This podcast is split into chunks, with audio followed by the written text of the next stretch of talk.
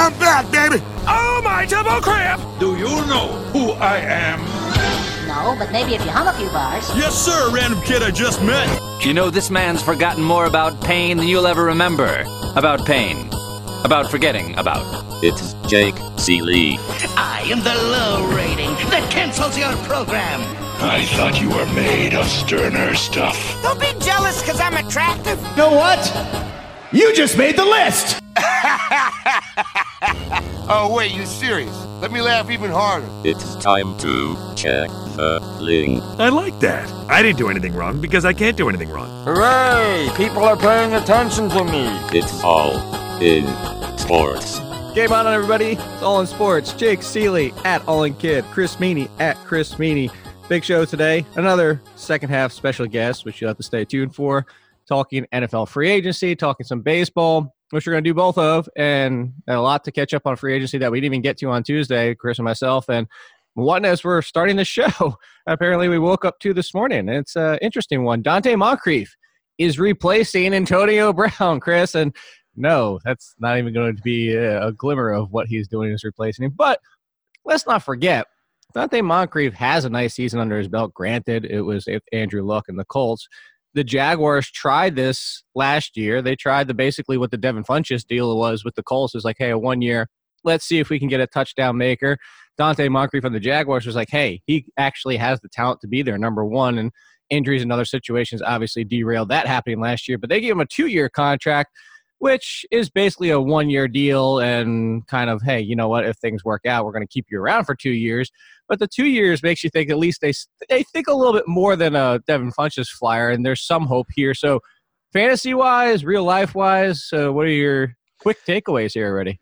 Yeah, I mean, well, so much has happened, Jake, since we last talked. It's it's hard to believe we're leading with Donte Moncrief, but I, understand it just it just came through. You know, the biggest takeaway for me is that he played 16 games. Right? You mentioned he's been hurt, so lot, the year before 12, the year before that, nine. He's never been able to stay on the football field. So, just looking at some of his numbers, 89 targets, 48 catches. Those are you know close to his career best from 2015 yeah, I mean, it's going to be an offense that is obviously missing some pieces in, in Le'Veon Bell from the year before didn't play, and and and obviously Antonio Brown. So not exciting for me from a fantasy standpoint. I feel like they're definitely going to draft somebody, but he could be a three. We know that Big Ben. We know the narrative with Ben They he likes to throw the football a ton, and that's probably not going to change. So you got a lot of attention going to Juju. So Moncrief could, uh, as long as he stays on the football field, he could rack up some targets. And I think last year's numbers are probably, you know, he could beat them.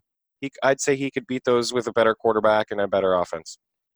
Yeah, I definitely think so as well. And I think the, the only question here would you have is how healthy can he be? And you mentioned it. He played 16 games.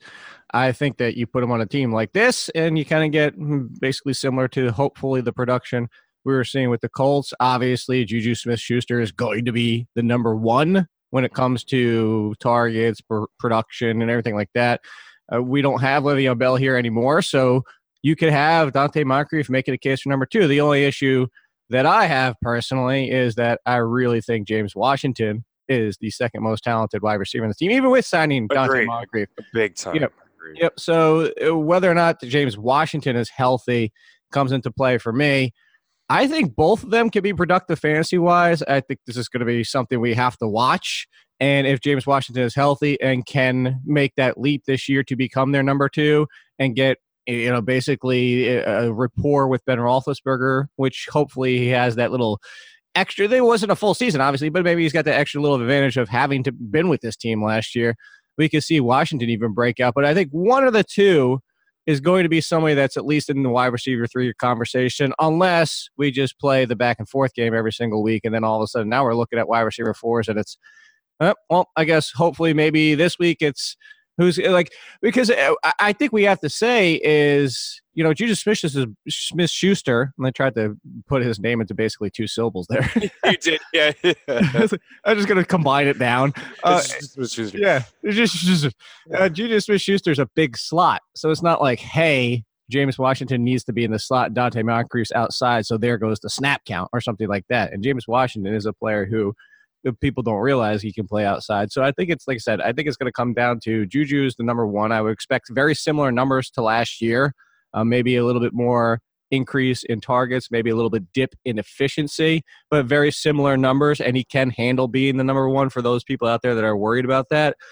Uh, I think there's going to be appeal here. I hope it's Washington. It wouldn't surprise me. It's Moncrief. I just hope it's not back and forth and back and forth and back and forth. Yeah, I mean, it might be uh, at the start. I, I agree that it's Washington. I think he's the better talent. We'll we'll see a little bit more from him, obviously, this year. But let's not forget Big Ben. I mean, 675 passing attempts. That was the most in football. Luck checks in at second with 639. So this offense is really like we say it's not going to change, but it, obviously going to a little bit with no Antonio there, but he's still going to throw the ball a ton for for Ben. So eh, maybe his yardage comes down, and I agree about Juju as well. So you know he faces top coverage, maybe he gets more targets, maybe the efficiency comes down. It's probably going to offset just just slightly. Vance McDonald have a little bit of interest in, in him as well, but we'll see some more pieces fall uh, probably over the next and, obvi- and obviously they're going to draft Jake. I mean, they do a great job of drafting wide receivers over the past years. They've always seemed to to find a couple of them. So Antonio Brown was a late one that they found, obviously for from years ago. So uh, interested to see how this plays out. But yeah, Washington is the guy that I that I want to take the the flyer on. I think there's more upside, a higher ceiling. All right. Well, we did, or I did, and buried the lead here. Uh, let's get right to it and well, not right to it, but now let's get right to it. And the Giants trading Odell Beckham. Um, yeah, Chris, you know that I was banned Mets, and that until the Wilpons were gone, I wasn't rooting for them anymore. I wasn't buying paraphernalia. I wasn't, you know, spending extra money going to a game if I was in New York. Like the Mets were, hey, you know what? If they win, whatever. If they lose, whatever. I don't care. I actually kind of hope they lose because I want to get rid of the organization no front. Um, somebody's eclipsed that now. Uh, the, the Giants are now in first place. The Giants are the first place of teams I don't give a living whatever about because until David Gettleman is gone, Dave Gettleman, whatever you want to call the analytic, mocking, keyboard making signs in midair idiot, loser. I, yeah, I, oh God, I just. And the thing is, if you would have gotten two first and something else and a third and a player, okay, you can't pass that up. You're trying to uh, you're trying to acknowledge that you need to rebuild without rebuilding. Yet you're still playing this game of let's rebuild with Eli Manning. And I know the jokes are out there. Well, what better way to rebuild than keep Eli Manning a quarterback like Blake Bortles being a quarterback for the Jaguars, even though they weren't rebuilding last year. I understand the joke is what I'm saying of like, hey, what better way to do it than to have one of the worst quarterbacks in the league? Still, um, you can even tell because I think, Chris, you know, by listening to me right now and people out there listening to me right now, that I should probably be going off a lot more than I am. I mean, I know, yeah. I know my initial reaction is, but I've already been so desensitized since it happened that it's just, I, I hate Dave Gettleman. I legitimately a thousand million percent hate this guy. I hate what he's doing to the Giants organization. He is, for all the jokes out there as well, has turned this team into the Browns, and the Browns have become one of the best teams in the league, what the Giants would hope to be, and they were a couple of years ago winning Super Bowls. But uh, on the we'll get to the Brown side of it, but on the Giants side of it, from fantasy perspective, let's talk, let's do that. Let's do the whole thing. From a fantasy perspective, Sterling Shepard, I'm selling high in Dynasty right now for the people that actually think he can handle being a number one. I don't think he can, just like Randall Cobb when he was asked to be the number one for the Packers. I'm not saying they're exactly the same wide receiver, just saying I don't think he can. I think they're either bringing somebody else in or convinced that Corey Coleman is going to be the answer or whatever. Oh, the, yeah, I don't care. Whatever. Saquon Barkley is going to touch the ball a bajillion times, and for all that, uh, hopefully he lasts long enough to see himself through the rebuild. He might not last through an entire season from how much they're going to use him, but he's still number one. He's still an argument to be the number one running back just from all the touches because the offensive line, you know what? He paid attention to that. It's actually pretty good. They just need a right tackle now.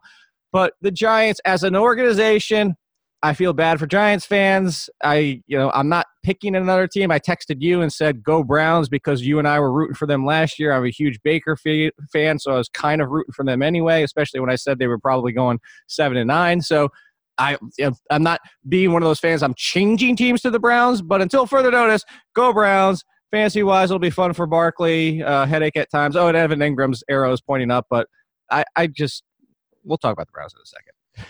Yeah, I mean, I, I, I, definitely can sense in your voice. It's like the final straw, right? It's it's just move after move after move that has been puzzling and has been frustrating from you know the Giants standpoint you know, and Dave Gettleman passing a baton over to you know John Dorsey and or maybe the other way around of like you now you're the worst team in the league and now you're the team that has you know the, the up and coming prospects and young players. And yeah we'll get into Cleveland slightly you know, I have Shepard and Engram in, in a dynasty format. I, I also agree that I don't think Shepard can handle top coverage. I am a little interested in Engram if he can stay healthy on the football field, but it, it sounds like they're going to keep Eli Manning around for another season, so it's hard to get too excited about this offense. You're right about Barkley. I mean, he had a, an unbelievable season last year, catching a lot of footballs out of the backfield, so that's not going to change. He's probably going to lead the lead his team in targets and catches again it's going to be a brutal offense. It's it's really puzzling to to see. It reminds me a lot of Jacob, and I know not a lot of hockey fans here, but with uh, PK Subban and the Montreal Canadiens, PK Subban was so pol- polarizing of, of a figure, and there was a, a, contract dispute whether they wanted to sign him. He wanted a ton of money. The management didn't want to give him that money. Then his hand was forced, and Marc Bergevin, the, uh, the owner, signed him to a huge, huge deal and then traded him the offseason and, and lost a lot of the fan base. And they were wondering why, and they got the short end of the stick, and they undersold him.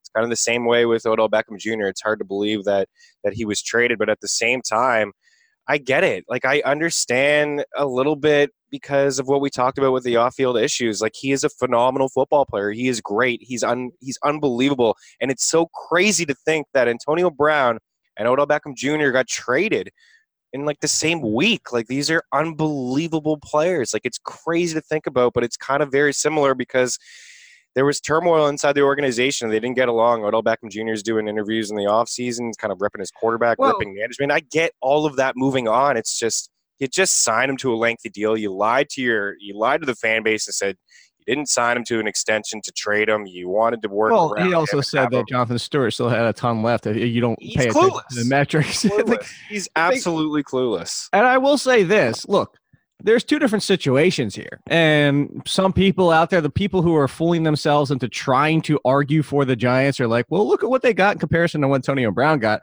Well, mm-hmm. two different things for the Raiders is Antonio Brown was forcing himself off the team. Antonio Brown was going to Instagram and going bananas and losing his mind, forcing himself off the team at 30 years old with wanting a new contract.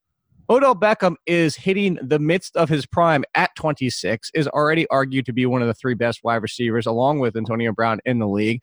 Wasn't out there on Instagram, wasn't, and we talked about this on Tuesday. The, the thing with Odell Beckham is he's an emotional, competitive player. We hear reports, of course, like the lady that was on NFL Network talking about what Odell Beckham helped her personally in her life. And we have somebody that you and I used to work with has talked about when he interviewed him, he was one of the nicest guys he ever met. And the fact that somebody on Twitter tweeted out that he showed up to Texas for a girl on her dying bed and stuff like and I'm sure Tony Brown's done similar things. It's just Odell Beckham gets all this hate for, as you said, kicking the nets and like all this the it's, tantrums he's on the intense. field. He's he's a competitive. He's competitive. You know who threw tantrums on the field? Terrell Owens. You know, yeah. threw tantrums on the field. Chad Ochocinco. Randy Moss walked off the field on his team. And to be honest with you, Antonio Brown's more Randy Moss and Odell Beckham's kind of more the other two in the things we've seen so far. Is like, yes, he's gets upset and pissed off. On the flip side, at least he's not saying like. Let's go back to last year. Odell Beckham showed up for OTAs and training camp and every when he was coming off an injury because he did everything right and he got his new contract. And as you said, Gettleman comes out and says, "Oh, we didn't sign you to trade you until we did, and until we blow up this freaking team." But hey, guess what? The Giants have an offensive line. Hey, guess what? That's it. Yeah, and, I know a video surfaced about an hour ago. I saw, um, you know, Mike Freeman tweeted, um, and and he and in the in the video, it's it's like Odell Beckham Jr. is going over to some of his teammates, and you know, the quote here from the tweet is he's trying to fire up the Giants on the sideline, and someone tells him to stop, and then he goes back uh, to another area and he says, "Nobody cares around here. Like no one cares." So, I, I said this to you on Tuesday. Like I again, I think he gets a bad rap. He's very very competitive. He wants to win. He's on the sidelines and frustrated because he's not winning and he's not getting the football. So it's yeah, it's this is it's a brutal. It, yeah, they got a good return, I guess. You know, you get the first, you get a That's third. No, no, Yeah, I no. know. It's it's what are you going to get, right? You never win in these football trades. Remember when Brandon Marshall was a stud Yep. back in the day? What they get from him? Like two brutal picks, like a sixth and because you're not finding Odell Beckham at 17 or in the third round or and the, the worst case is he was a late. It was wasn't he a late later draft pick though? Who? Oh, Odell Beckham? Yeah. No, Odell Beckham was right there with Aaron Darnold. Aaron Aaron Donald sixth. Yeah, I don't remember that. That's was ninth, I think, or seventh. yeah. I, I know. Just let's throw out numbers and just so no. I, he was twelfth. Yeah, it was six, 12. 12. We're, we're somewhere in there, six, nine, 12, You know. The only reason I originally, so I, in my mind, I originally, I'm not going to lie, that's, I said 12 all along. I really did think 12, but then when I said Aaron Donald's name and I remember that it was the Aaron Donald and they wouldn't have got him anyway, I Yeah. felt like Aaron Donald was seventh or sixth. I felt like Aaron Donald went higher, so that's why I went there. So that means Aaron Donald was only 11th in that draft, right? Wild. Yeah. That that that draft, if you look at what's in there, there's a ton of talent, and then you look at the top and you're like, ooh, some of these teams, man. yeah, 2014. Like, well, Clowney off the top, Mack fifth, Mike Evans seven, Ebron was ten, Beckham was twelve, and Don- Donald was actually thirteen. That's the biggest one. The Lions, for fi- fans out there, took Ebron in front of Aaron Donald and Odell Beckham. Yeah, and a lot of uh, names here moving around through free agency. Um, you know, Barr Barr was taken ninth. Um, you know, Mack obviously just moved a little while ago. Bortles was taken third. He he was just released Yep. or going to be, I think. And then Sammy Watkins, the first fighter taken off the board at four. Yep, Sammy Watkins. It was, a, it was a big draft that year. All right, so Cleveland Browns, yay! We already talked about that. For the fun side of it, of course, uh, you know this is look. As of today, I think everybody would say the same thing. They're the favorites in the NFC North. Uh, they're probably the f- one of the four favorites in the AFC on paper. Uh, but for a fantasy perspective, I think everything's fine. I mean, people are going to throw. I talked to last night Chris Harris on his podcast, and you get that cliche as quote unquote not enough mouths to feed. There's only one football to go around. Like blah blah blah. blah.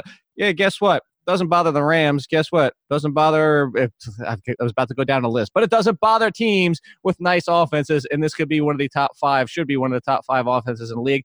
I do think it slightly dings Jarvis Landry because you know this. We've talked about it before. He's basically a very much how many targets you're going to get. That's how much production you're going to have because it's been his entire career almost a flat line for that. So he drops a little bit, but Odell Beckham, top five wide receiver, Baker Mayfield, a top 10 quarterback, Nick Chubb, to top 10 running back. You and I already have talked about that. I think, of course, you know, the Kareem Hunt's a whole nother issue, but you and I already broke down that part. If people want to go back and listen and said, you know, that Kareem Hunt is probably more just brought there for insurance is a very shrewd move if anything were to happen to Nick Chubb, but probably not a serious threat. That was the short version. Uh, David Njoku, maybe a slight ding too, but guess what? He's still a top 10 kind of tight end, Chris, because heck, you catch 700 yards, you could catch one touchdown. You're still going to be a top 10 tight end at this point. Yeah, exactly. Yeah, you. I mean, you nailed it. All of it. That was my first initial thought. Is Landry? You know, a slight downgrade for sure. Didn't really work out um, on the outside, but now maybe you know less attention. You bring in Odell Beckham Jr. and Njoku, I still have some interest in him as well. And and I think the the narrative may be that you know he gets a slight downgrade and he's not going to get a lot of targets, but it's going to be a good offense. And you're right. If he just catches a touchdown, he's going to be a red zone threat for for Baker Mayfield. So I think he's a good buy low candidate actually in, in Dynasty. I think, you know, owners could just be slightly soured on him. But yeah, you're right, man. We talked about Cleveland last year is for sure just getting over their win total as a team that's on the rise. They're an exciting squad. I haven't seen their Super Bowl odds uh, change or update yet, but you know when I was talking to you guys a few weeks ago, and you know Joe was on the show, we were we were talking about Vegas and odds, and they were sixteen to one at that point. I'm sure they're going to come up to twelve or ten. They have to. uh, That yesterday, I- Perhaps. there's there's no way they could have waited this long. I'm I'm sure. Like I'm not saying that you haven't seen like whatever they haven't probably been. I saw after Brown w- w- was moved to to Oakland, and then they were fourteen to one at that point, so they got to go up to ten. Um, yeah, like I said, I just I haven't seen it. Um, well, I'll find something here as we go. Yeah, they're four, they're fourteen to one, so they really even didn't make that much of a leap. But everyone's going to be on them. They're the new sexy team. They're the new fun team. Like, how could you not like them? I was super excited as well. Like, I love Odell Beckham Jr. I think he's phenomenal. I remember when he was drafted. I grabbed this guy in Dynasty. I've been cheering for him from a fantasy standpoint. I've been watching him play real life football. It's fun. He's fun to watch. And then you just look at this squad, and, and you you mentioned Chubb and Baker. They got players on defense that are young. They they have they like their whole like wide receiver core here are like all like Landry's 26, Beckham's 26, Callaway. Who knows? He's still I still think he has something to offer. He's 22 years old, and Njoku is 22 years old. Like Chubb is 23 years old. Right? They bring in Kareem Hunt, who's 23 years old. Baker's 23. It's it's just it's impressive, man. Because a couple years ago, this team didn't, even, they didn't even win a football game. Do you do you follow JJ Zachariason? I do. All right, so you have your Twitter up right now. Yeah. All right, can you tell me what he said? He says, "I want OBJ to break records in Cleveland." And what's the tweet? Oh yeah, what's the tweet? Yeah. For everybody out there that doesn't know, he still won't listen to anybody on Twitter. Is apparently ignoring all of you who he hasn't. I am still blocked by Odell Beckham. I even tweeted at him, which you can't see unless people make him see it, which some people tried to. I have like five or six people who retweeted or responded to the tweet so he would see it if he looks. But yes, Odell Beckham still has me blocked. I said, if I bought a Browns jersey now representing you out there, would you finally unblock me? Still nothing. I am still blocked by Antonio or Antonio Odell Beckham. I'm not blocked by Antonio Brown. Fabiano by- is. so what? What did what did Odell Beckham tweet? Because I want to know. So you mentioned the, girl that he had helped out. It was Kimberly Jones, and so it was, so Odell Beckham Jr. was quote retweeting the the personal note from her to to Beckham. Um, oh, okay. So he was saying, Kim, I can't thank you enough for what you've done for me in my career. The side convos, the real life convos, I love you so much. Always in your corner and rooting for you. We're blessed to we're blessed to still have you in this world. And P.S. Smile, this ain't a goodbye. My phone will always work for you bunch of exclamation right. marks in there. Yeah. All right. And uh, JJ wants uh, OBJ to break records in Cleveland, and you know who knows he might he may just do so. I want so too because I want Dave Gettleman to look more stupid by the day, which is kind of hard to do at this point. And it would be well, very that's impressive. the thing, right? I mean, you you have a plan. He says he has a plan, but you know, you you brought back Eli Manning another year. It sounds like you're going to bring him that's back. That's the worst part about it. Yeah, that's the thing. You're you're letting all these talented pieces go on your team and and you just yeah i mean to bring back eli again you don't even need to have him to tank and to get a high pick next year. It's just going to happen anyways but it's it's time to it's time to move on. And and that's pro that it's it's almost like he chose but i don't feel like he did. Like if you actually sat down and you were maybe you were friends with him and he was and he was open and honest with you and you had that question like did you really choose between eli and odell? And be like no obviously i didn't. I know eli's but it just seems like he did happened. It just, yeah, it yeah. seems like you did. You chose between those two guys, and you went with the older older quarterback. So yeah, it's it's not good, man.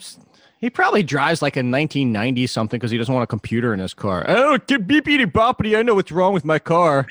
Like, God, I hate him so much.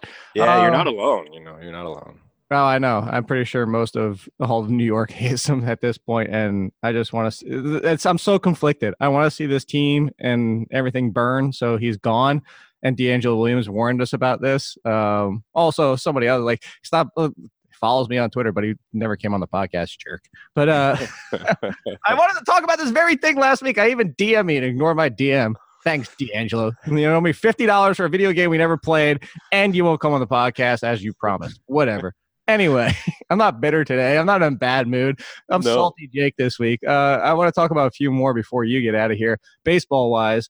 Uh, because funny enough, Brad Ziegler's coming up next, and he doesn't a lot of he doesn't like to talk a lot about baseball. He wants to talk football. I don't care that I've played it. I want to talk football. So, uh, baseball wise, we didn't get this in. Um, and yeah, yeah. All right, people. It's fantasy baseball is coming up. It's the middle of the season or middle middle of draft season. I'm drafting this weekend. The Adam Jones situation. So the Diamondbacks signed him. There's reports that he is going to start center field. Then there's reports that no, he's just going to start often in center field. And Ketel Marte still start out there, but also move around so like Marwin Gonzalez and just be all over the place. By the end of the season, he still gets his 550 at bats. They just come from center, shortstop, second, like just all over the place. But this, the reports keep kind of going back and forth, and I don't think we'll have a clear picture this week maybe hopefully by the start of the season. Where would you lean if you're drafting right now, Chris? Because that's the problem. People are drafting this weekend. Mm-hmm. Do you draft Adam Jones as a 500 at bat outfielder, which is going to be like, you know, 15, 20 home runs and 80 or so in the runs and RBI? Or do you downgrade him and think he only gets four, 450? And what do you do about Ketel Marte? Yeah, so I, I recently just wrote a late round category sleeper piece for for Fantrax, and Marte was in there. I mean, ADP's in around 260 ish, and I, I, I still have him fine. I think he's going to be a utility guy, but I, I think he's going to get the majority of his of his playing time still in, in center. I look at Arizona and I see well, I, I see Su- Steven Souza Jr. In, in, right field and somebody who's never really been able to stay healthy, and I, I just don't count on that. And if you look at Adam Jones last don't, year, no, don't give me the cliche. It's going to work itself out thing. I hate when people. No, you know what? It's honest. Like, I think the biggest downgrade altogether is probably Wilmer Flores because Marte can play second, he can play some short, he can play center. They want him to lead off, and they saw a growth in him last year. And for Adam Jones like Adam Jones is a nice it's a nice addition. It's cheap. He can still play, but if you look last year, I mean, he wasn't the same he's not the same four-time gold glove winner. His defense has declined big time over the past couple years. He wasn't playing center regularly last year with Baltimore. He was playing left, he was playing right. You mentioned some of the home runs, 15 home runs, 63 RBIs, his lowest total since 2008. He's still uh, a career roughly 280 hitter. He still had good averages last year, but I think really Marte is still going to be a guy that gets 600 plate appearances. Early on, I think the bat had Adam Jones as like 300 plate appearances. That's wait, that's too low. I think he. Right. To answer your question, I think he gets 450 to five. I think he's in around that range. I think I think Flores is is the loser here. I think he. I think his playing time is so going to decrease a little bit, but yeah, it is disappointing because he's got some pop. He, he can hit. No, just because everybody loves Wilmer Flores everyone loves him. Yeah, and I was I was wondering why. Like I know there's a couple people some because he cried on the field and getting traded. It's yeah, a, but they like him from the, a fantasy standpoint too. There's some people with the athletics, some smart people in our draft guide who is like pumping up Flores, and I understand it, but I think this move hurts him a little bit. I think Marte's still going to be the leadoff guy for them. They're going to find a way to get him in, whether it's in center or, like I said, second or short, and he's going to lead off for them, and he's going to give you some speed. He's going to give you some cheap runs, and look, so it's a decent lineup. It's not awesome. I, am telling you, that's exactly. So what it is is it's just Wilmer Flores came up through the Met system, and he was always, you know what, I'll do whatever you ask me. You're not going to give me a full time job. There is the potential, and you saw in fantasy, especially against lefties. Hey, like, oh, there's some fun here, and you know what? He just goes out there and he does whatever he can do. He doesn't get a full time job, but he'll keep doing what he can do, and that's so you're like, hey, you know what? I respect that kind of guy. And then the trade came out and he cries on the field and doesn't want to leave the team. And then the trade doesn't go through and all this. And so it's like you got this emotional investment. Now, so that's just the fact that you're like, hey, I think he can do more than the Mets give him an opportunity to do. But then you get that emotional investment. So I'm going to be honest, is I think that partly clouded people's fantasy opinion too. Is that now he's on a team where before this trade, it looked like he was going to be starting every single day. Yeah. And we were like, ooh, maybe he can finally break through this season. And I think some people inflated their projections off of basically hope, like really wanting it to happen. Um, so I, I just think that's why. Real quick before we get out of here, because now we're right up against it, and you know, I'm just I have a timeline today, people. I'm sorry, it's a busy dang on week. I'm going to New York tomorrow, and that's just what happens. Last one, the McMahon Hampson situation in Colorado. Everybody was all over Garrett Hampson two weeks ago and for the steals, but McMahon is ripping the cover off the bowl so far. And it's not like Hampson's stinking, but if you're drafting today, Chris, do you ignore it altogether? Do you take one or the other? Do you take both and then you're like, hey, at least I got the right one? Yeah, that, that's a really good question because I was on Hampson. Uh, you know, Vlad Sedler and I we got together last week and we chatted exactly about this. And I was all Hampson, Hampson, Hampson. Then I see McMahon. To your point, like he is, he really is tearing the cover off the ball in the spring, and he deserves the starting role at second. So uh, they're both really cheap. In fact, McMahon is super cheap. Like he's basically so free. Draft both. Yeah. So so you can take both if you want, and then you have yourself um, you know, obviously, if you're playing in a deep league, you can afford to do so with with some benches in you know a league that you're going to draft here this weekend. You're going to have 30 plus rounds, so that's going to be you know an option. You can have both of these guys in Colorado, plus both young bats, and Hampson's got ton, tons of speed. Uh, Blackmon, they they played the other day and Blackmon obviously didn't play, but they had Hampson leading off for the team and playing center field, so that he's he's a utility guy who can move around. We already know that about his speed, cores, great lineup.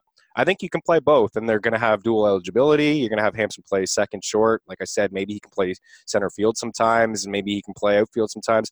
And and, and again, I don't want to go through the narrative of guys getting hurt, but Ian Desmond's another one, right? Another one that you know could something could happen to him, and both these guys are in the lineup. So yeah, you could target them both. I think they're great. I think they're great late round targets. They're not going to cost you anything. That's the problem with grabbing these guys that oh, I don't want to spend that high pick on someone who's going to lose a little bit of playing time here and there. You're unsure.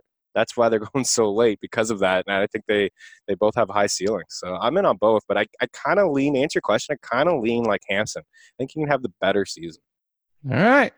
He's Chris Meaney. Follow you at Chris Meaney. Follow you at your Fantrax, the Athletic. Um, anything else more going on? Are you that, that cover everything? We're good. Uh, yeah, I mean, well, I'm going to start doing some DFS baseball stuff with uh, the Quant Edge. That's that's happening. Uh, there you go. There's the announcement. There it is. Yes, it was just announced. It was just announced yesterday, so I'm thrilled. We got a good DFS uh, content crew there, and got the promo code means will save you fifty dollars if you use it by Friday at midnight for the whole season package. So lots of good stuff going on there. I'm excited.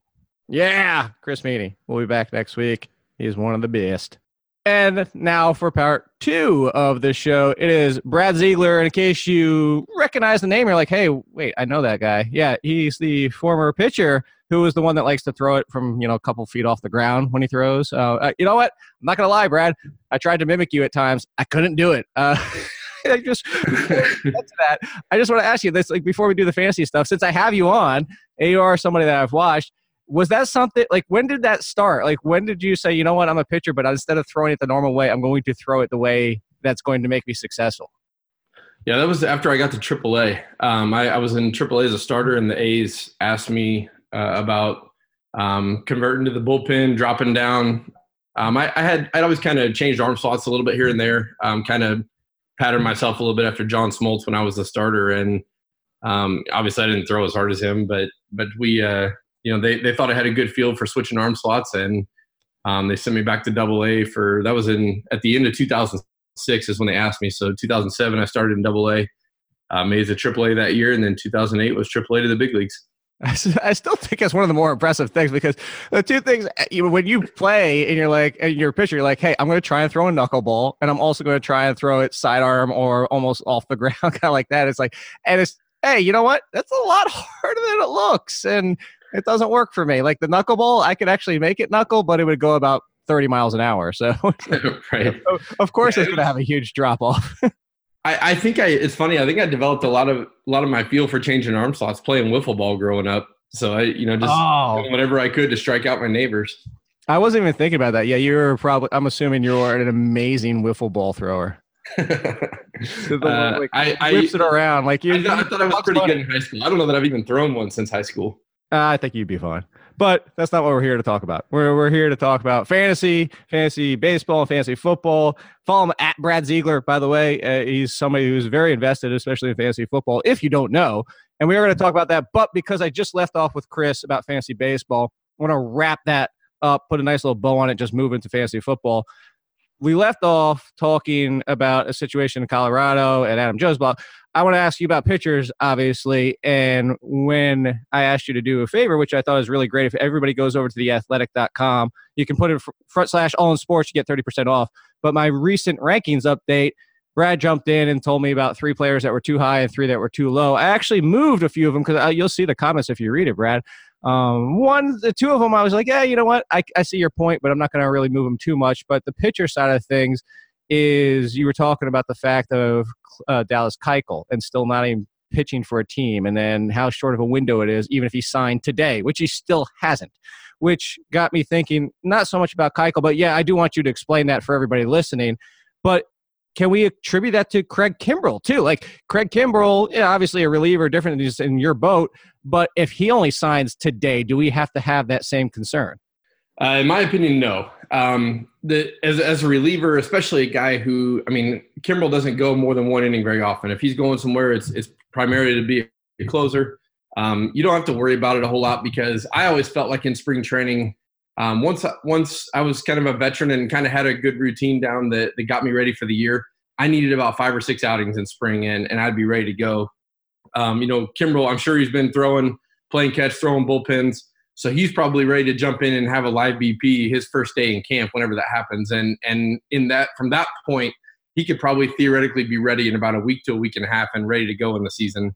Um, he may not be able to go back to back games or, or definitely not three in a row at that point. That'll take a little bit to build up, but you can, you know, throw him every other day to, to start and um, kind of build him into that. And, and, you know, whereas Keuchel, no matter what kind of throwing program he's doing, he could be facing hitters for five innings on his own right now. If he signs with a team, a team's not going to just run in and say, okay, well, you did five innings on your own your last outing, so we're going to go ahead and, and run you six or seven today it's not going to work that way for a starter. They, you know, you're looking at a, you know, maybe a two inning outing his first start.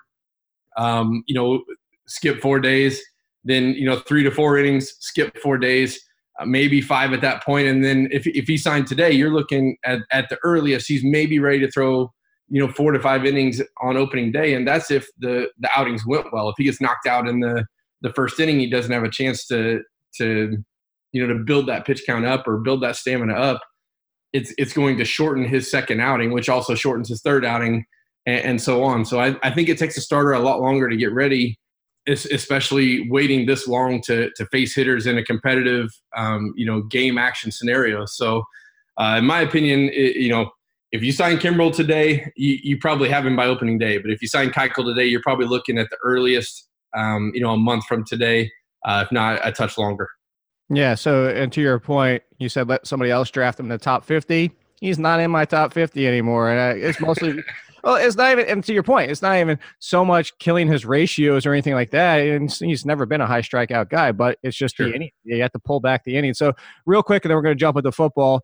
Uh, from your side of things, from being a pitcher and everything like that, how could, if you're playing fantasy baseball and drafting this weekend, how concerned are you if you go and get Clayton Kershaw? Uh, I'm very concerned, just you know, just because he's a, he's a little bit older, um, you know now, and and I I'm I'm the kind of guy who if a guy is hurt and I have anyone else comparable, I'm taking the guy that's healthy. And you know, a lot of times guys that are hurt will, especially in spring training, you try to rush back and get back by opening day, or you you have kind of a target date, and no matter how the, it's going, you know, you hear about guys having setbacks. There's a lot of guys too who have setbacks that won't tell anybody because they want to get back on the field so bad. Right. You know, well, okay. Let me throw you a little curveball. Uh, see what I did there. Uh, let me ask you this: If you're drafting today, Clayton Kershaw with the fact that he's throwing and trying to get back, or Severino not knowing what his exact timeline is. Oh man, I mean, if you if you have to pick one, I would probably take Kershaw at that point. But you know, Severino, I think Severino at this point in their careers has a much higher upside. Um, right. That being said, like I don't know. I would be digging for another guy or taking a hitter and waiting another round and, and getting a pitcher in the next year. Cause I just I would, you know, my my philosophy would be to avoid both those guys. There very rarely are you in a situation where um, you know, in a draft that those are the last two guys in a tier and you feel like you absolutely have to get one of those and there's no alternative. Um, that being said, if if that was the case, I would probably take Kershaw just you know just for the fact that he's throwing. Yeah, Oh, I lied. I, know you wanted to get football. I lied. I told you I was going to ask you about Jose Ramirez because he was the very first one in the article. Uh, sure. I'm gonna I'm gonna go a different direction. So for anybody, like I said, go read it. He, you know, Brad talks about what we've been talking about a lot in the fantasy industry is his struggle for breaking balls. How much of that, so especially coming from you, how much is that going to be where pitchers are like, you know what, going to keep throwing it until he can hit it, or is it like, you know what, he can eventually overcome it because he just sits back and says, you know what, I can't hit it.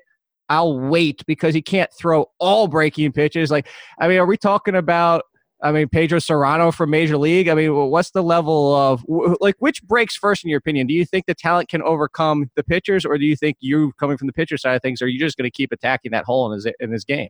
Um, I mean, there's no question. If I was pitching, that's what I would do. I would, I would, if I was throwing a fastball, the only way I'd put it anywhere near the plate is if I was, you know, way behind in the count and and basically had nowhere to put him.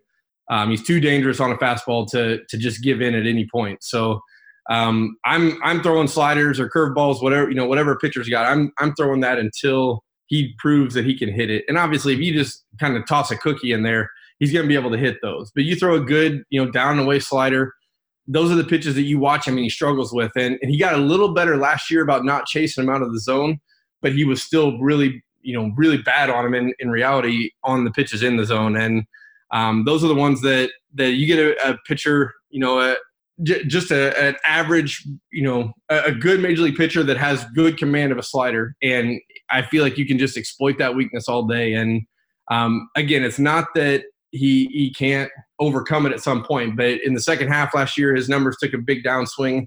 And I think just gradually, especially as analytical as the game is today, you're going to start seeing this in scouting reports. Like, don't throw this guy a fastball unless it's bases loaded, two outs, tie game, and you have a 3-0 count. Because other than that, there's really there's No really no reason to to have to challenge him with that pitch. By the way, I, uh, sidebar here, real quick. I think I should name today's episode "Endgame" to get like a ton of because I don't know. Did you see that the trailer dropped today from uh, for the Avengers? No, I didn't. Oh yeah, so it's it's basically like, are you are you a superhero movie type of guy? I am, I, although I haven't gotten into the Avengers much yet. Um, other than I've seen Iron Man, um, the Iron Man Whoa. movies, but Oh wait, wait, you haven't seen like the Thor and the uh, first Avengers or the second Avengers or the I last? haven't. I, I own the movies, but we haven't watched them yet. We, we, Heck, we have two little kids right now, and, and TV time is is really challenging to get to. I, I think you got to make some time. You're you're gonna be like the. Uh, do you watch Game of Thrones? I do. That's that's actually so. That's actually what we're watching right now to catch. My wife had never seen it, and so we're watching all the way through all seven seasons to you know hopefully finish by the time the eighth season is done, and we can just power right through the eighth season also. Okay, I was gonna say because you're gonna be like completely out of the loop if you ever watch like the Game of Thrones. Like, no more. I can't believe uh, that's your homework, dude. Your, your, your right, homework all for right. you. So you find some time. You know what? I'll, I'll give you the list, and you can just skip some of them. Like, if you haven't, have you seen any of the Thors? Like any Thor movie at all? Any of the three? I was kind of anti Thor for a bit because I was playing in the NL East and with Syndergaard being in the division, I was like, you know what, I'm not gonna I'm not gonna support this guy's namesake. So, because you can skip the first two of those, they're just not like you don't need the backstory, and they're not that good. So, I'll give you like, hey, you know what? This is it'll be your quick version through the Marvelous universe and get you caught up. All right. So Chris started off the show with me. Uh, you might know that, not know this. Everybody listening does. I'm a Giants fan, or I should say, I was, because I am on hiatus until they get rid of Gettleman. I am not buying anything. I've put things away that were behind me for my set. Uh, it's funny enough. I actually have an Odell Beckham Funko Pop that is no longer relevant. Um, he, oh, by the way, he's also he's blocked me on Twitter, which is always fun. Yeah, I'm sure you re- remember way back when they were playing the Packers because I mentioned this before with Chris. For anybody that doesn't know the story, this is the quick version of it. When they were playing the Packers in the playoffs, that was the whole boat trip thing that everybody Sure. were up in arms about. And as a Giants fan, but also somebody that always thought Odell Beckham got too much hate for being a very competitive player, but actually a really good person. If you've ever met him, um, I was joking the boat thing, and during that game, I said the Giants' corners would be playing better if not for the boat trip. Obviously, sarcasm. Obviously, with the fact of how stupid the boat trip news was, and, and I got blocked. And I think he's just probably just assumed anybody who said boat and Odell Beckham, which I didn't tag him because I don't tag people unless it's like you and we're talking. But Sure. I didn't tag him. I still got blocked anyway. He still won't unblock me despite everybody's efforts. But the thing is is i'm happy to see him gone on the flip side for fantasy because it's going to be top five fun amazing everybody's all over baker mayfield i said chris and i already talked about this but i wanted to get your opinion too and i'll turn it one way differently that i didn't talk about it with chris brad is i'll say i think baker mayfield is actually a super sell high in dy- dynasty right now because people are saying top five for him and i think top 10 is a certainty but to call him top five with Andrew Luck and Aaron Rodgers and all that type of like, yeah, I think that's getting a little bit aggressive. I agree. And I today, and when they revamped their projections after the trade, they were saying that they had him as the number two quarterback, and I was like, "You've got to be." Who kidding. said that? Uh, it was it was on a CBS podcast. Wow. I, I'm not sure who the guy was that was actually talking, uh, but he was talking about some projection rankings. They had had had you know a computer system that spits them out after they put the trade in. Had him as the number two quarterback. Had him projected for over five thousand yards and like 34 touchdowns. And I was like, you've got to be kidding me! 34 touchdowns, maybe that's realistic. Um, but there's no way he's a 5,000 yard guy unless they're just playing from behind every single game. And if, if that's the case, the, the season's not going any anything like what Cleveland expects. Right. Good so, grief. but I, you know, I, I, I definitely agree with selling high on Baker. Um, if if you can get someone that's that's you know just crazy about this, they think Odell's going to make you know a huge difference for him. I, I honestly think from Odell's perspective, it doesn't change his value a whole lot. I mean, he was already number one target in the passing game.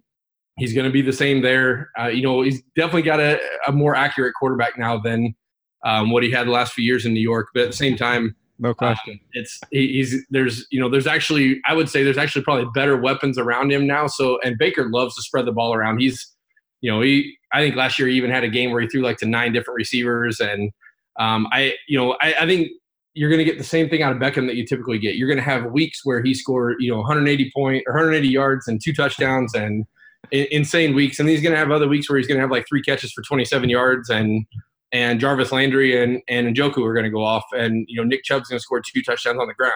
I, I don't think you know Beckham.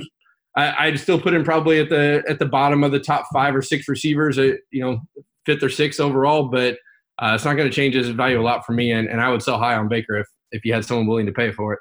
Yeah, people are dynasty wise are talking about, hey, oh, not quite, but almost Patrick Mahomes value in a trade. I'm like, oh, dude, thank you, goodbye, see you later, Baker. I love you, dude. I, I really do, but the bottom line is he's still a quarterback, and you know, with the exception of you know Mahomes last year, everybody's like, oh, this is you know, this is what Mahomes is going to be. And I'm a Chiefs fan. I'm, you know, I love Mahomes. He's a great guy. I've, you know, I've met him through LaTroy Hawkins, who is his godfather. And as much as I love him, I don't think there's any way. There's a reason that 5,000 yards and 50 touchdowns has only been done three times in the history of the game.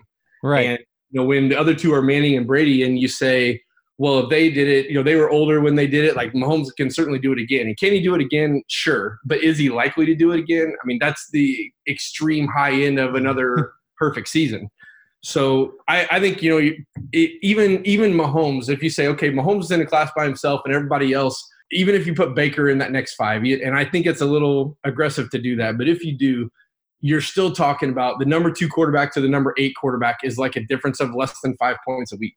And it, yeah, that's that's the thing is if you look at it too, the difference between even even if you took number two, the difference between number two and number ten was the same gap between Patrick Mahomes and Pat Ryan last year. right, right. Which is just insane, and it's not like you said. There's a reason that's only happened that many, you know, so few times. All right, so other situations out there. Uh, the Le'Veon Bell going to the Jets. Uh, uh that's been talked about obviously a lot. That was the one that everybody was waiting for the shoe to drop obviously Le'Veon Bell's situation with trying to get more money didn't exactly happen to the best that he wanted. He got slightly more guaranteed than the rumored deal at the Steelers. Well, but you know, we're talking fantasy. So fantasy wise, I'll I'll give you my opinion here first. I'm fine with it. I actually think that people are trashing the move a little bit too much with the offensive line for the Jets because everybody's like, oh, the Jets were at the bottom of the league. The Jets were the worst run blocking and power runs when uh, like second, third, or the last. And, you know, outside, like, I don't really care because it's Le'Veon Bell. And second of all, I'll throw this out there Isaiah Crowell averaged 4.6 yards per carry behind that offensive line. Isaiah Crowell is a fine talent. He's not Le'Veon Bell. I'm not too concerned with it. And Sam Darnold's pretty much your average, you know, completion percentage to passing to running backs out of the backfield. So I think Le'Veon Bell's going to be fine unless, you know, this, this year off took him, you know, athletically out of shape.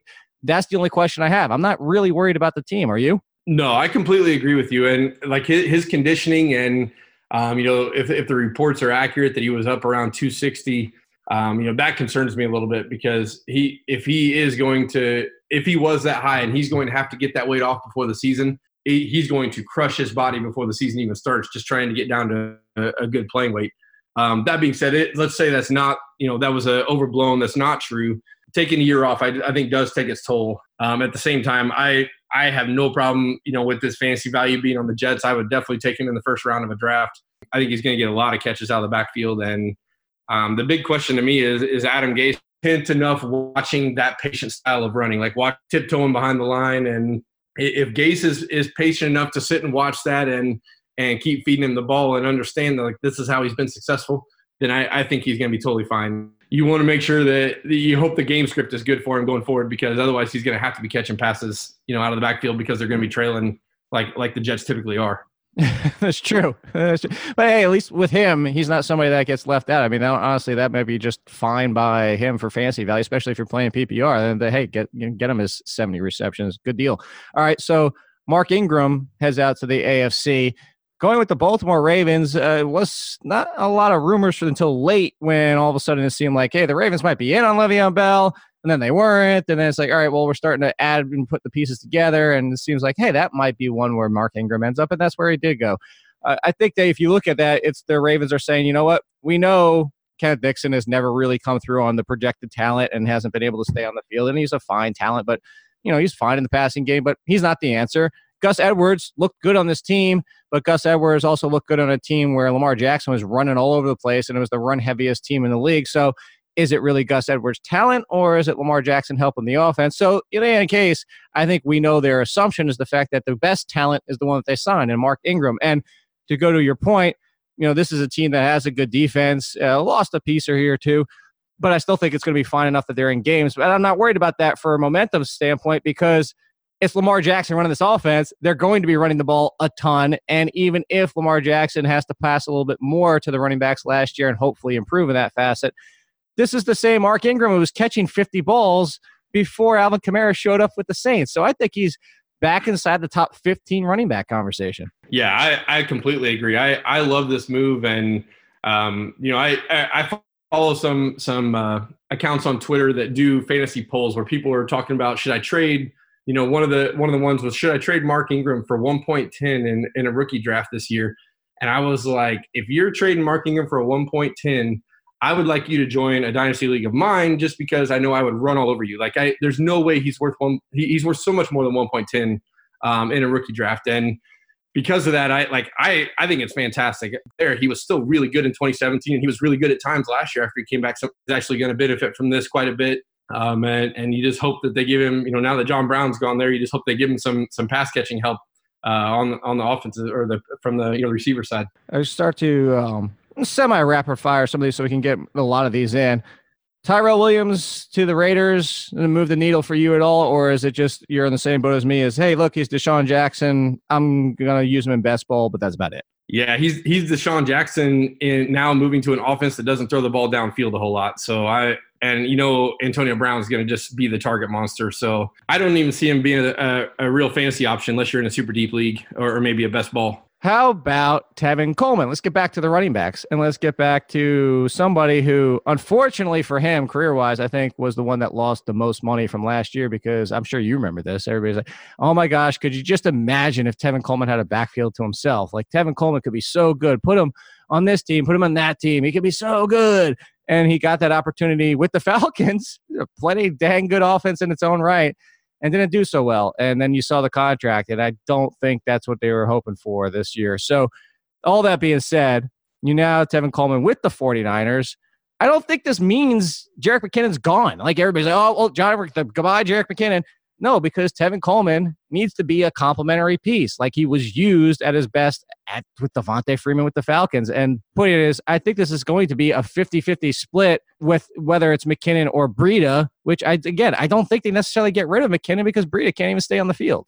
Yeah, and I, I think they they're definitely sold on the fact that Breida is not going to be an, an every down back. That was kind of desperation last year um, when they went that route. But it's, it's confusing to me, and this is you know I, I, do think they'll have some fantasy value, but I think on a week to week basis, it's it's going to be potentially very game flow dependent, and and because of that, like I, I, my inclination, it reminds me kind of a lot of the Patriots, where you have you know Burkhead and James White, and you know a couple years ago LeGarrette Blount, and you have you know Sony Michel now, and all these guys where it's like it doesn't it, you put them. I I could see the the 49ers backfield being where you know every any given week you have no idea which guy is going to take the lead and and you know be the guy and maybe they trade somebody. You know, I think they're a little shallow at receiver right now, and um, you know maybe they they try to move somebody for a receiver, or they they draft receivers high and, and keep them all together and just have some really good depth.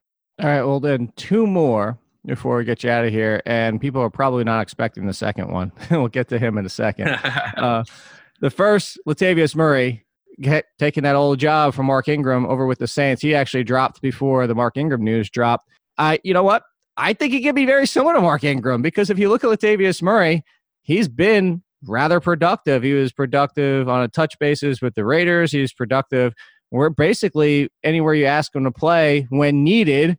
And no, is he the top 15 running back in the NFL? Uh, no, I don't think so at all. But I also don't think that the Saints are going to give Alvin Kamara 20 plus touches per game like they started the season last year. I think the only reason they even did that at the beginning of the season is because they knew Mark Ingram was coming back. Otherwise, I think they would have done what they've done in other ca- cases when Mark Ingram's gotten banged up or hurt, is found somebody else to share that load because you don't want to do that to Kamara. You're going to lose the explosiveness and the upside of him. So I think you bring in uh, Latavius Murray, and you could easily see him getting eight, nine hundred yards, uh, touchdowns, a couple in the passing game, receiving wise, and find yourself having an RB two. There will be a Mark Ingram, maybe a little bit less, and it will be frustrating because you don't know what weeks to play and you kind of stick them in there. But no, but you take them as your RB two if you went wide receiver healthy, RB three if you went running back heavy, and you're just fine with the up and downs because guess what? I think you know this, Brad. You can't have an all star at every single position of your fantasy team. No, and I like I think this is you said it perfectly. It's it's Mark Ingram, maybe just a touch light.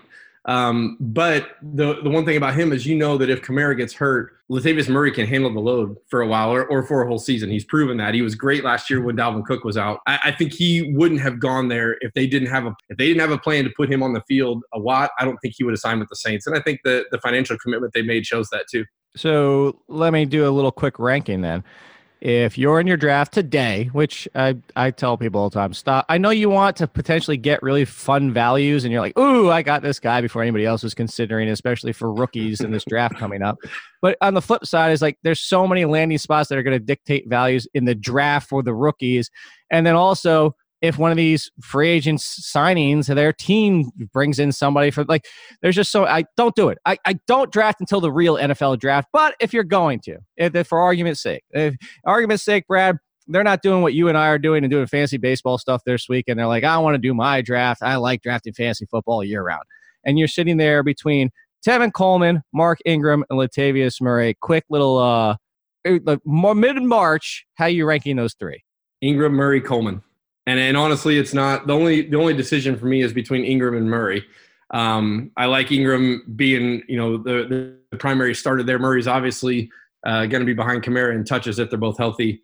Uh, but but I I still like both their situations a lot better than I like Coleman going to the 49ers. All right, well then let me switch it up just a tad. Let's say your draft is this afternoon at five o'clock and three o'clock rolls around and Jerick McKinnon is cut. Does that change? Do you put Tevin Coleman first? No, I would still put him third, but it puts him a lot closer to the other two. Just closes the gap. Yeah, because I, I think Breida would still have a role there. He, um, they're just trying to find a way to, to you know, McKinnon's that he, you know, it, he may not be quite hundred percent when the season starts this year, and and um, you know, they're just covering themselves to a point. Last player, and you chuckled when I sent you the text of the people we are going to talk about, uh, because you responded to one of my tweets when DeSean Jackson I don't want to say forced his way, but you know, we saw. I, I just thought it was funny that he's like, "Hey, goodbye, Tampa Bay." Uh, he was still on the team, and no trade had been announced, and this was even before like free agency really started. Uh, but all that being said, DeSean Jackson is gone, which I just Godwin season because I am a Godwin fan. Everybody knows that. I love Chris Godwin. I've loved three straight drafts of Penn State, Penn State wide receivers of Allen Robinson, Chris Godwin, and DaeSean Hamilton, or my Bayshawn Hamilton. So I'm super excited of Chris Godwin. I think he could be a top 20 wide receiver easy because guess what? He was already clicking and moving along and getting close to inside the top 25 despite splitting half the season basically for all intents and purposes with Sean Jackson. But I said that and you followed up and said Justin Watson. And I know who you're talking about. I know about Justin Watson, but I'm not going to say anything besides the floor is yours, Brad. Talk about Justin Watson. I love Justin Watson. I like you look at. I mean, obviously he he went to a small school, um, but you look at how good he was in college, and he he, he tested I mean, tested off the charts. You know, he's fast. He's got a great speed score, a great burst score. You know, super young breakout age. You know, everything. He's big, 6'2", 215. Um, he's got a great catch radius. He's got every. He checks the box. And I I heard a lot of people saying last year like they you know they were concerned he may go undrafted, like he you know maybe a seventh round flyer, and he's going to to you know jump for a team. And then the, you see the Buccaneers grab him in the fifth round, and it's like okay, well you know, who knows what the, the consensus actually was. But if that was the consensus and they went and got him in the fifth round, they wanted to make sure they had him. And obviously, it's a new uh, new coach coming in there now. Um, well, even real quick, it, it, just to jump in, and for the flip side, for people that don't yeah. know, is that Tampa Bay staff also coached him in the Shrine game. So to your point, is it might not even be the consensus. It might have been one of those situations where it's like, oh, we should have been paying closer attention. Sure. Yeah. And it's he could be Adam Humphries and, and he's way more athletic than Adam Humphries is. So I, I, think there's a chance that he could actually be super productive. Um, and and they're still basically out of running back right now. I mean, they I know they have guys roster, but they're you're looking at a, a 4,800 yard season from Jameis solely out of necessity at the at the moments. Um, I think he he slits in there, slots in there very well. I know they just signed Breshad Perriman after um, you know he he backed out of his deal with Cleveland. Perriman doesn't scare me a bit. I, I really think Justin Watson's going to, you know, unless they go and draft a guy really high, I, I think Justin Watson's going to start the year as the number three receiver in Tampa and, and is going to have fantasy value in that offense. It's fun to be in on these guys early and then see the breakout happen and, and get excited about it. But we're definitely going to have to talk again because we kind of didn't even dig in super deep on some of the, we didn't get to some of the other signings like Donte Moncrief happened this morning. I talked about that briefly with Chris and all mm-hmm. sorts of stuff. So we'll have to definitely do this again. I'm actually going to see Brad in person. Yeah. You know what? I already said where to follow you, Brad Ziegler. But tell everybody, you know, what you're going to be doing this weekend, covering the NFBC, and then like all the stuff that you're hoping to get going forward, like talking fantasy football.